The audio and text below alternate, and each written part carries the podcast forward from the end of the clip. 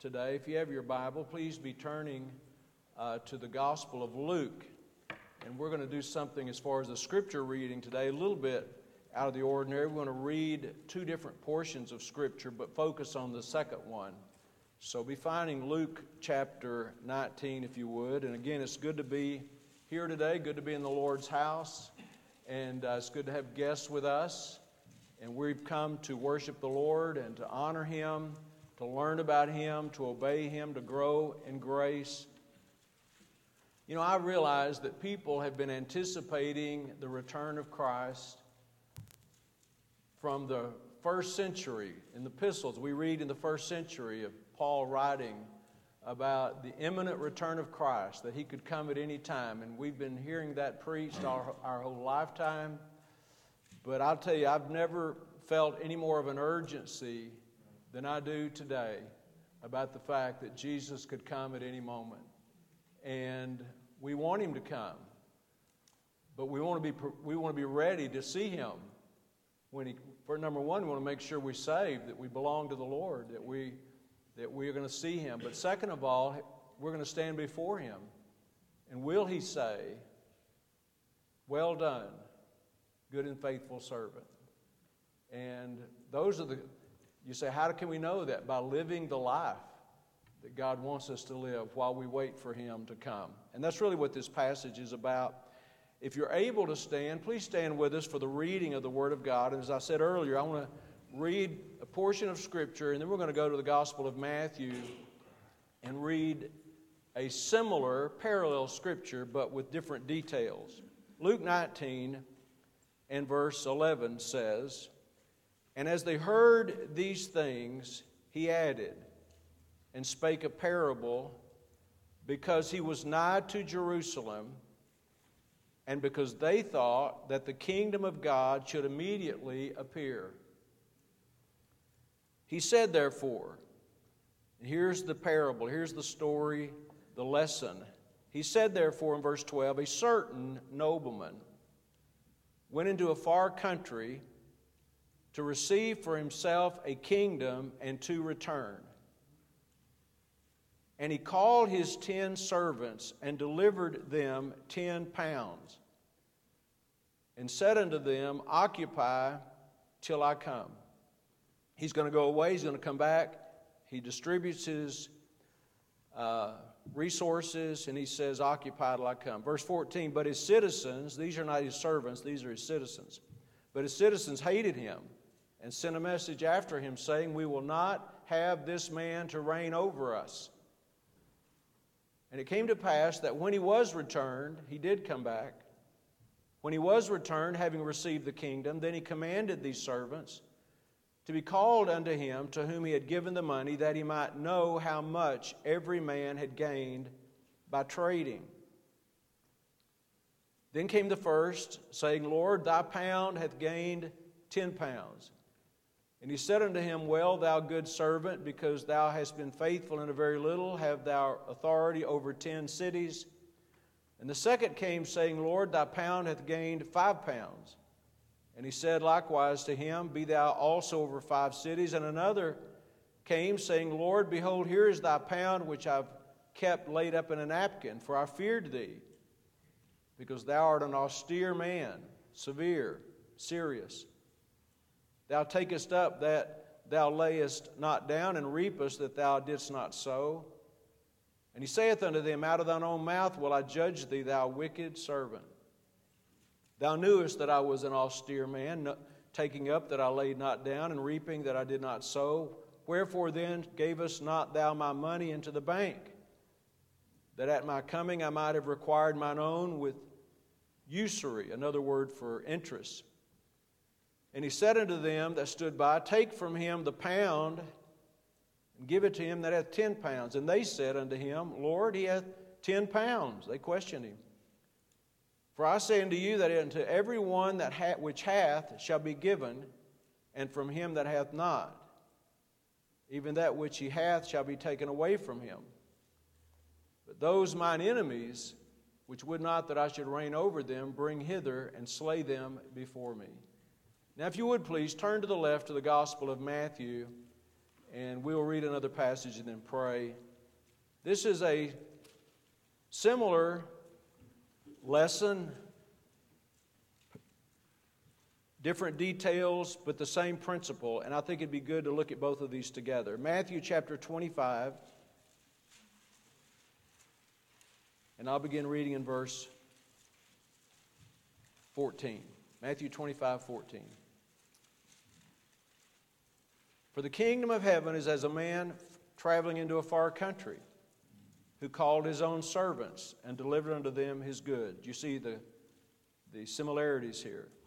Unto one he gave five talents, to another two, and to another one. To every man according to his several ability, and straightway took his journey. Then he that had received the five talents went and traded with the same and made other five talents.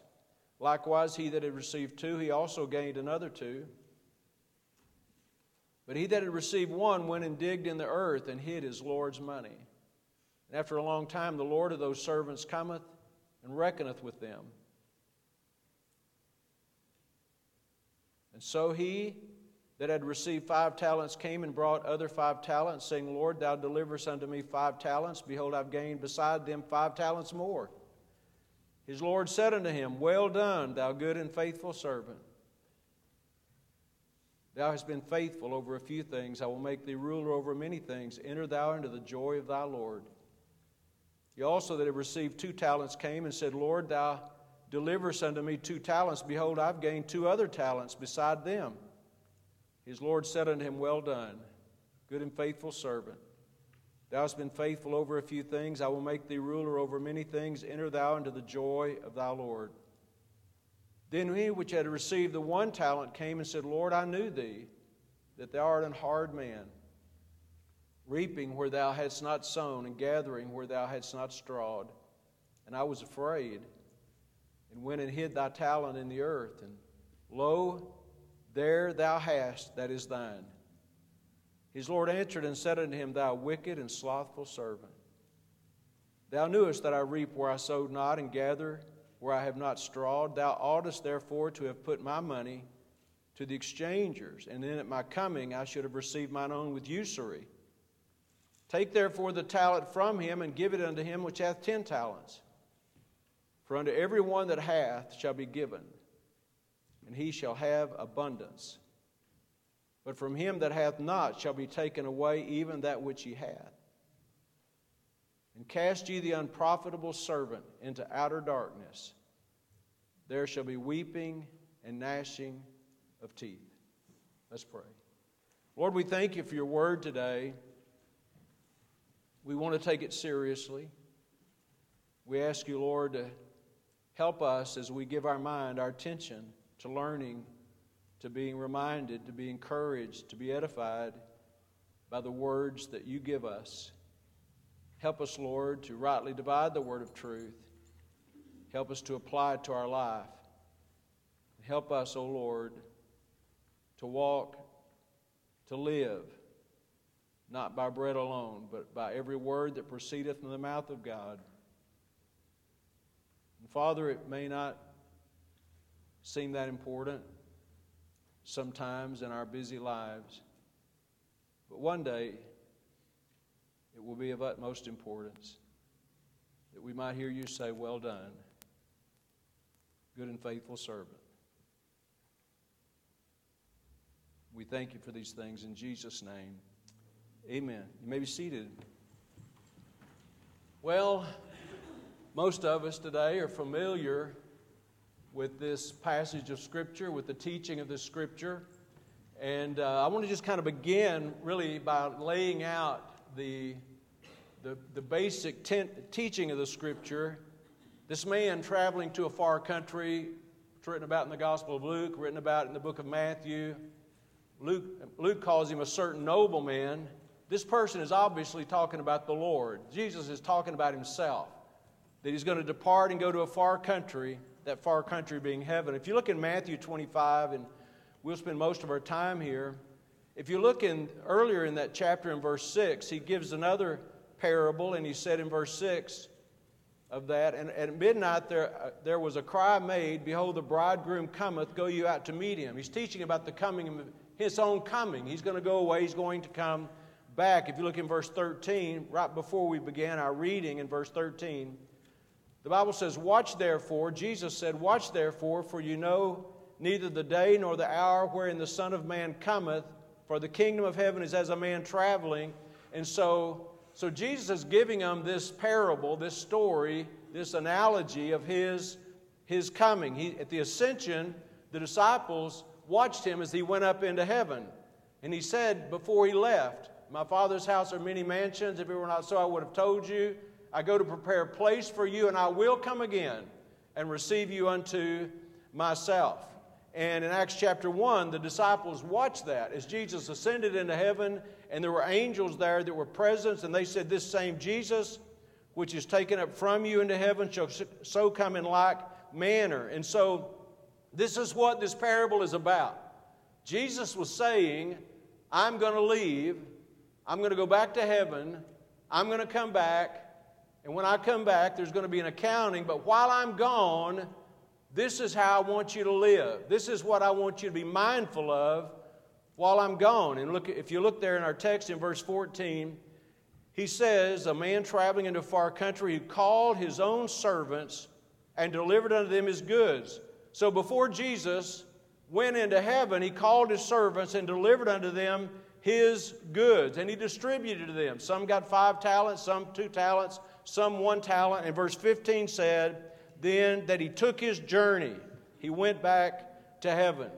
Now, again, Luke 19 was, had the same basic principles, but there was 10 servants, each was given a pound. Each one with, some with pound gained 10 pounds. I, I never read that, that I don't think about uh, traveling, my wife and I traveling and going to churches week by week, and we, we leave here with one pound, and after they feed us so well, we come back with 10 pounds. But that's not exactly what the Bible is teaching here. The word pounds is actually a denomination of money. And so they were to occupy till he returned. And he will return. He would return and he will return. Now, what did these, what did these servants do in our text? In verse 16, the guy who had five talents, who uh, put them to use and g- gained another five talents. Similarly, verse 17, the guy that had two talents, put them to use, gained two other talents. And of course, the one in verse uh, 18, it says, if you look there, and I hope you'll keep looking at your Bible as we're reading, it says, But he that had received one went and digged in the earth and hid his Lord's money. So the one, one guy did not use it, he hid it hid his Lord's money.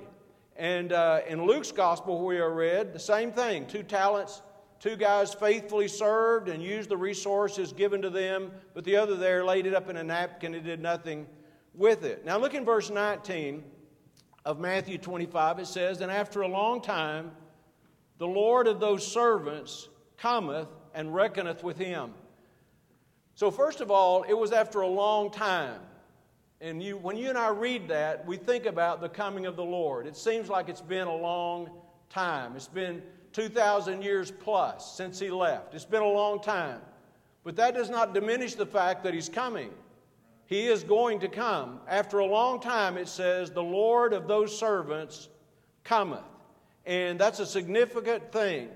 You know, in Luke 19, it says, when he was returned, he called his servants to him that he might know how every man had gained by trading. So, what are we to gain from this? What do we learn from this? What are the principles?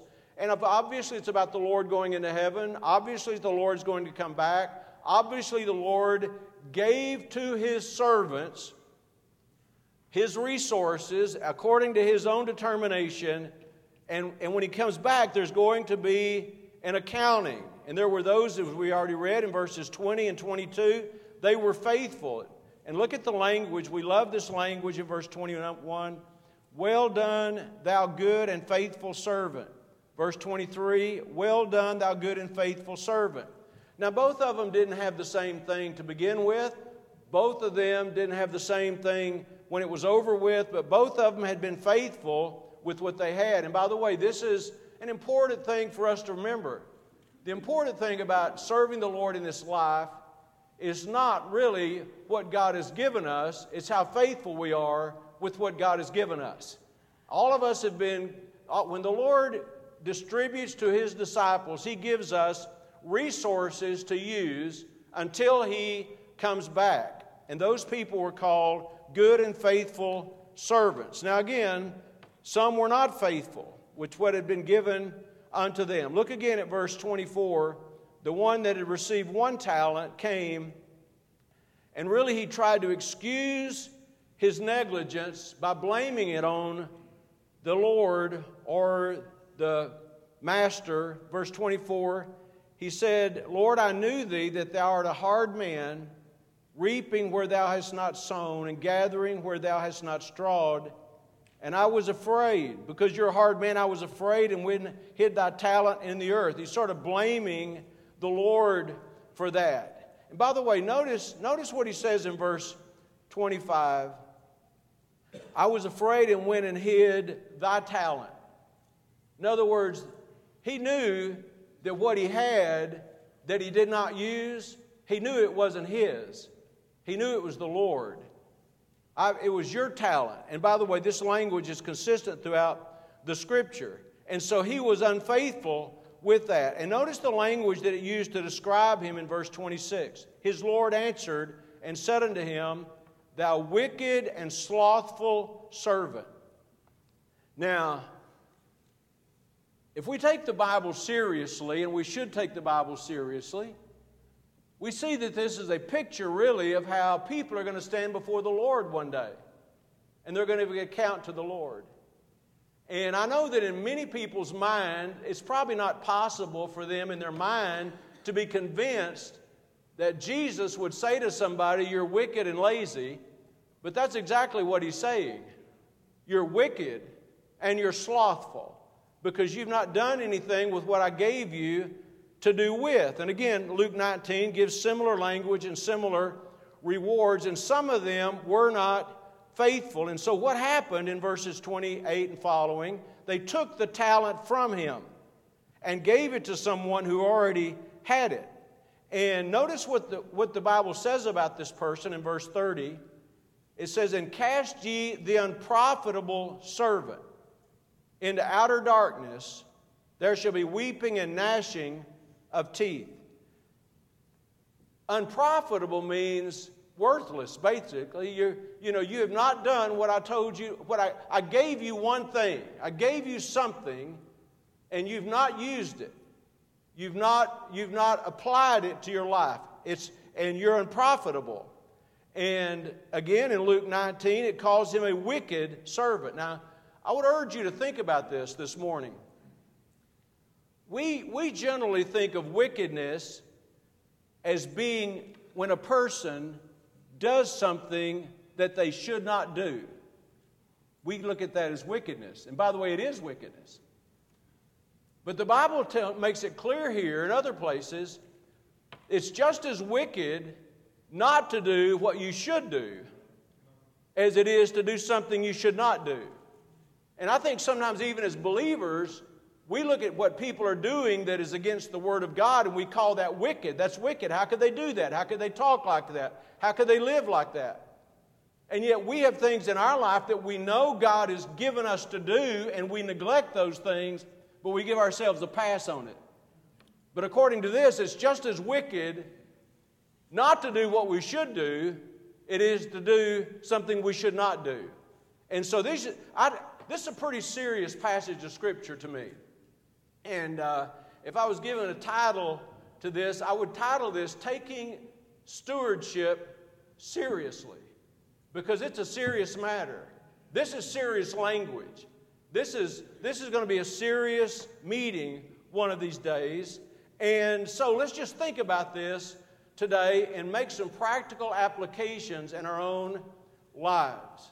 Again, just to, just to go back over it, our Lord, after his earthly ministry was complete, he went to the cross and he died on the cross and shed his blood as a sacrifice for our sins.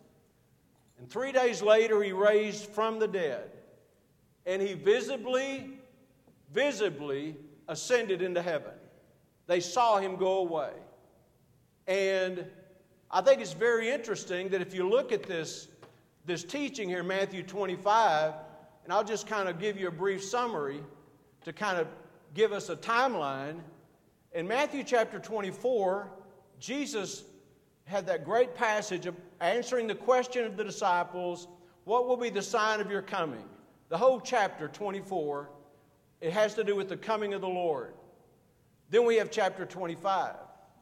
The next chapter, 26, we have the betrayal of Judas Iscariot and Jesus going to the Garden of Gethsemane, where he would suffer eventually and die on the cross. So, this teaching that Jesus gives us about how we're to live in his absence came right before he left, went to the cross, and then went back to heaven. And so, before he, before he left, he gives these instructions. And, and what did he do? He said, I'm going to entrust the work, my work, to my servants. And, and by the way, we are those servants. We are the servants that God has entrusted his work to. Now you say, well, these were given to, this teaching was given to the apostles, these people teaching was given to the people who were present there, but the, we're his servants as well. He has given to us resources to use in his absence. And we're to serve him.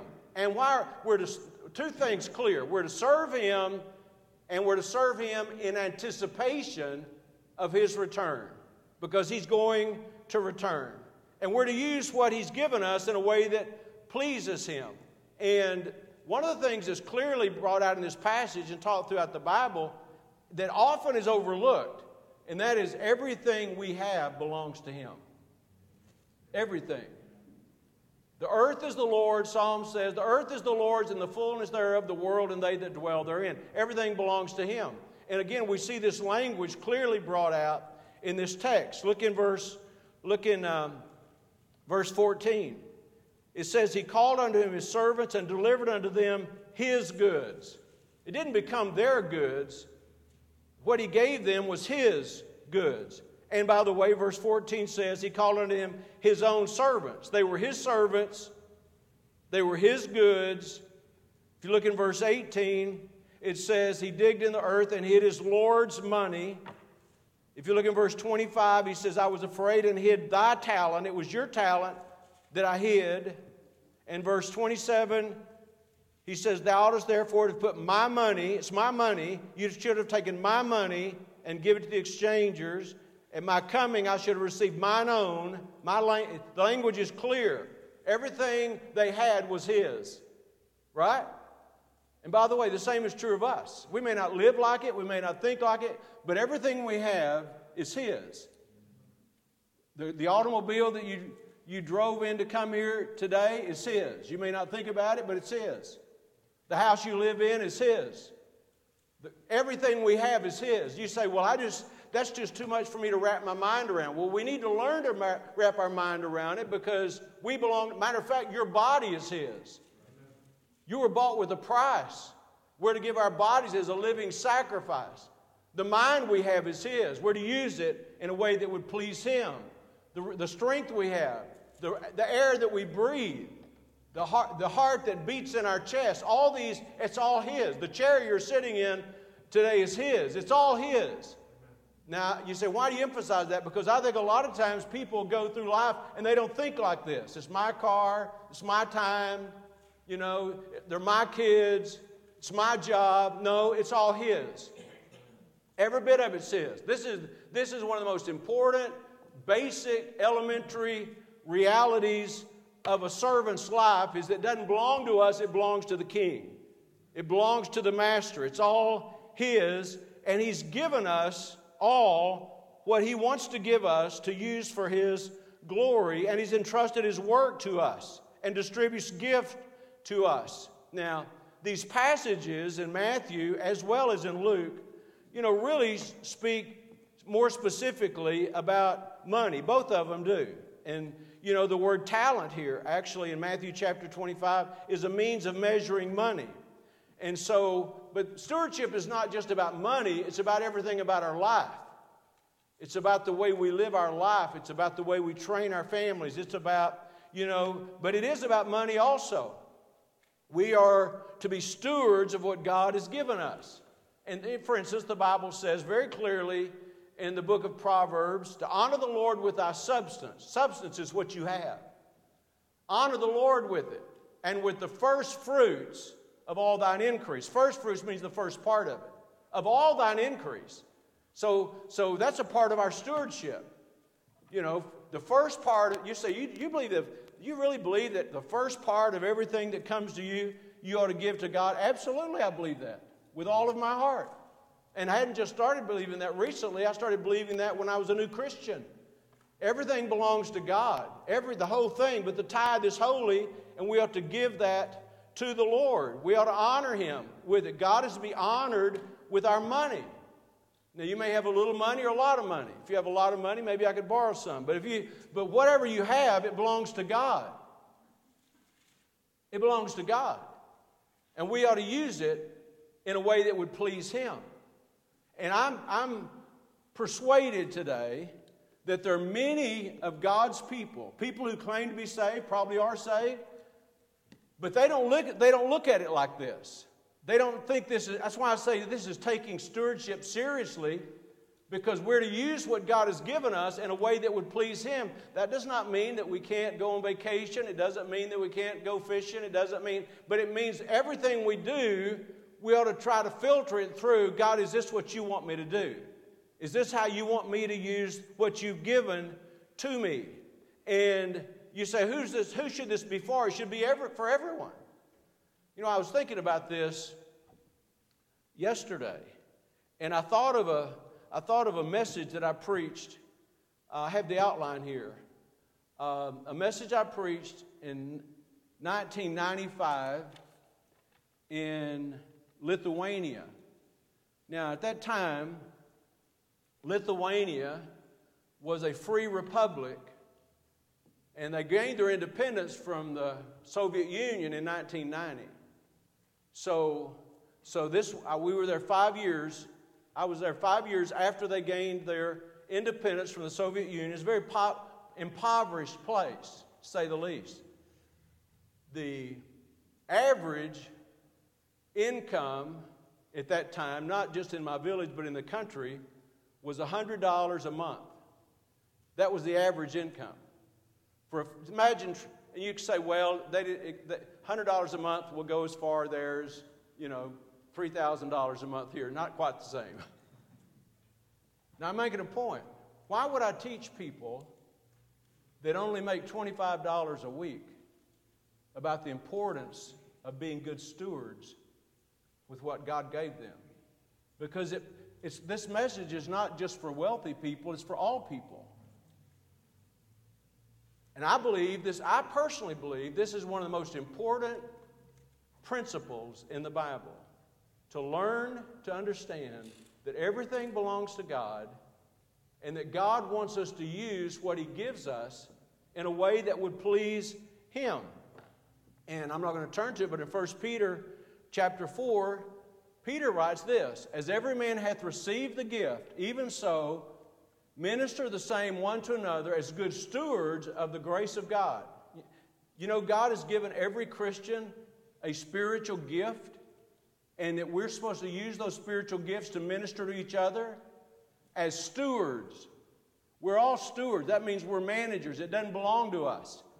You have a spiritual gift. And you may or may not know what that spiritual gift is, but your job, you didn't, you didn't do anything to earn it. God gave it to you. And you know what you're to do? You're to use it. You're to use it to glorify Him and to honor Him. And uh, everything we have comes from God. You know, Paul wrote to the Corinthian church, he says, what, I'm going to paraphrase, what do you have that you did not receive? It's a hypothetical question kind of rhetorical question. What do you have that you don't? And the answer is you don't have anything you didn't receive. Everything you have, you received. You say, Well, I, I, I work hard and save my money and, and I earned it. Don't, the Bible says that God, it's God that gives us the ability to make wealth. It all comes from God. And so, so this is teaching us that everything we have, my time is a gift from God. Every day, Every day there should be a conscious on the part of good stewards there should be a conscious awareness that this day I have today is a gift from God, and that I ought to use this day for His glory and for His honor. And that brings us to the last part of this teaching, and that is that one of these days we're going to give an account to God. This is clearly taught here in this text. One of these days we're going to answer to God. You know, one of the things that really stands out to me in this passage, both of these passages, is that the one who, who had a, something from the that to be a manager over and did not use it, did not obey, and the severe judgment on that person. Do you remember that reading that? It says right here in Matthew chapter 25.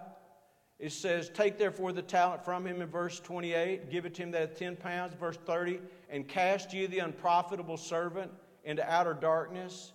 There shall be weeping and gnashing of teeth. That's pretty serious. Now, would you, would you let your mind think about that for a moment? That's pretty serious. The one who had this one thing and they did not use it, Jesus said, will be cast into outer darkness. There'll be weeping and gnashing of teeth. And you say, what all does that mean? I'm not sure. Perhaps I don't know everything that it means. But I, will tell you what I believe about this. I believe the one thing that God has given to every person is the awareness that He is God is, and that God is the Almighty. And the greatest and first thing He gives us is the awareness that we need Him the gospel. If a person hears the gospel, and by the way, you say, well, what about people who've never heard? The Bible says, the heavens declare the glory of God, and the firmament showeth his handiwork. Day unto day uttereth speech, night unto night showeth knowledge. Listen to this. There is no speech nor language where their voice is not heard. Their line has gone out through all the earth, and their words to the end of the world. That means in the most remote recesses, the most impoverished people, the most isolated people, the creation itself is speaking to them that, that God exists. Now, what happens if a person rejects the knowledge of God? What happens if a person rejects the gospel? We just read about it right here. Cast, the, cast that person into outer darkness. There should be weeping and gnashing of teeth. In other words, if a person wastes that opportunity to hear the gospel, then nothing else really matters for them because they're going to be eternally separated from God. Now, listen, people, I don't know what it is about the world that we live in, but often people hear this and it doesn't really resonate with them. It doesn't really connect with them. But I'm telling you, this is the most serious thing in the world to think about. What's going to happen to me after I die? And you're going to go somewhere forever, right? You're going to go to heaven forever, or you're going to go to hell forever. You're going to go somewhere forever. And you say, well, what do I do to make sure I don't go to hell? I want to go to heaven. You have to respond to the gospel. That means that Jesus died for your sins and my sins and the sins of the whole world. That he shed his blood for us. A payment has been paid for our salvation. Someone has already paid the price for my redemption. Somebody has already paid the price for my sins, and his name is Jesus Christ. He came into the world and he took our sins upon his own body on the tree. He suffered and died. He was buried and he raised on the third day. And I'm telling you, that is the way of salvation. And if you receive that, then you, according to the Bible, you have received eternal life. If you reject that, if you reject that provision, that hope of salvation according to the Bible, you're going to die in your sins. That's what the Bible says. So, so this is serious stuff here. This whole matter about using, you know, I, preached this many, many, many years ago in our church. I said, use it or lose it. If you don't use it, you're going to lose it. If you don't use the message of the gospel, you're going to lose it. Whatever you have is going to be taken away from you. And so, so number one, we have those that are, you say, well, what's going to happen as far as their sins? One of these days they're going to stand before God. And there, there's two, two major judgments in the Bible. The great white throne judgment, when every, every person who's ever breathed God's air who did not receive Jesus Christ are going to be cast in the lake of fire. It gives me no pleasure to say that, but it's the truth. There's a, everybody's going to face judgment. Everybody. It's appointed a man wants to die. After this, the judgment.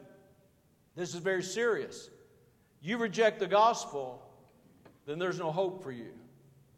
But then what about those who have trusted Christ, those who have received the God's gift of eternal life? We belong to the Lord.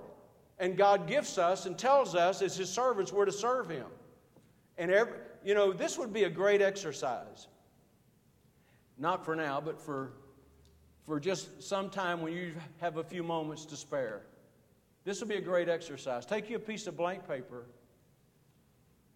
You sit down before the Lord and say, God, I want to write down everything that I have. Everything that I have. I have family. I have friends. I have a church family. I have a job. I have my health. I have certain talents and abilities. Everybody does. I have a, a good mind to think, to honor the Lord with my thoughts. I have spiritual gifts. Write down everything you have. And recognize that one of these days, when we stand before God, we're going to give an account for how we've used what God gave us. That's pretty serious stuff. This is what's taught in these parables. He, he went away, but before he went, he gave to his servants certain things and says, Occupy till I come. You use these things until I come back. And you say, Well, we're not going to be at the great white throne judgment. No, we'll be at another judgment. The Bible calls it the judgment seat of Christ taught numerous places in the Bible. Let me read you one. Paul wrote, For we must all appear before the judgment seat of Christ. All of us who are saved. If you're saved, you're going to be there. We're not going to be there as a group, we're going to be there individually. We'll all stand before the judgment seat of Christ, that everyone may receive the things done in his body according to that he hath done, whether it be good or bad. We're going we're going to answer for that. We're going to give an account for that. You know, I read an interesting thing yesterday. It came in as a, uh, an email from another pastor. And I thought about it as it relates to this. You know, we sometimes people look at this thing about stewardship and letting God have His way in our finances, all like like I just can't afford to do this. I mean, I don't have the resources to do this. So this guy, this I, it just really pertained to what we're talking about today, so I'll just kind of briefly tell you what it was about. But in a recent study, they took the average salary in America and compared it to the average salaries in the rest of the world. And then they made adjustments to our salary based on the cost of living to see how our salaries compares to the rest of the world. And the result of that was that the average citizen in America, and that would be you, the average citizen in America, after allowing and adjusting for the expensive cost of living here, makes 10 times more than the average citizen in other countries of the world. And yet, and yet, there are a lot of people who claim to have God as their father, claim to be saved, that don't feel like they can afford to give God. The, you know, the problem with our giving is not money. The problem with our giving is a lack of character and obedience to God. Now, that may not be easy to say, but that's the truth. We have it, we're a blessed people, right? I mean, just, just look where we're sitting. What a comfortable environment to be sitting in. And we drove vehicles to church. You say everybody drives vehicles. No, no I've been places where people walked more than an hour one way to get to church and then sit on the floor. And that, yet, yet it's manageable for them. The problem with us in America is we're spoiled rotten. We really are. And I'm just saying, when we stand before God, and we're going to be there one of these days, we're going to stand before God and we're going to give an account to Him. We're not going to give account to our own thinking. We're not going to give account to what's customary or popular. We're going to give account to Him. for what we've done with what He gave us to do. That is a tremendously sobering thought to this preacher. Then I'm going to give an account to God for the way I've used what He gave me. And all of us are. So, so I just want to kind of wrap this up but with the question how serious is this to us? This is a serious subject. And I, I, don't, I don't intend to be critical or harsh, but I don't think everybody takes it seriously. But I think we should. And obviously, when I think about this, I'm thinking about our individual lives, but I'm also thinking about our ministry.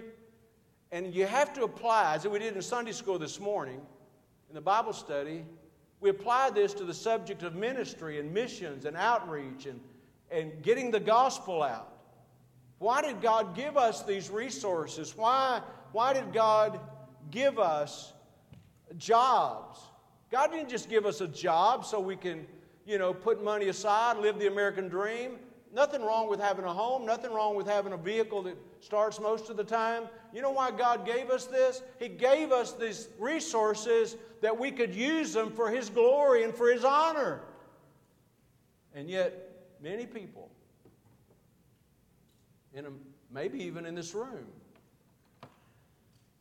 fail to include the most important. You know what matters more to God than anything else in the world?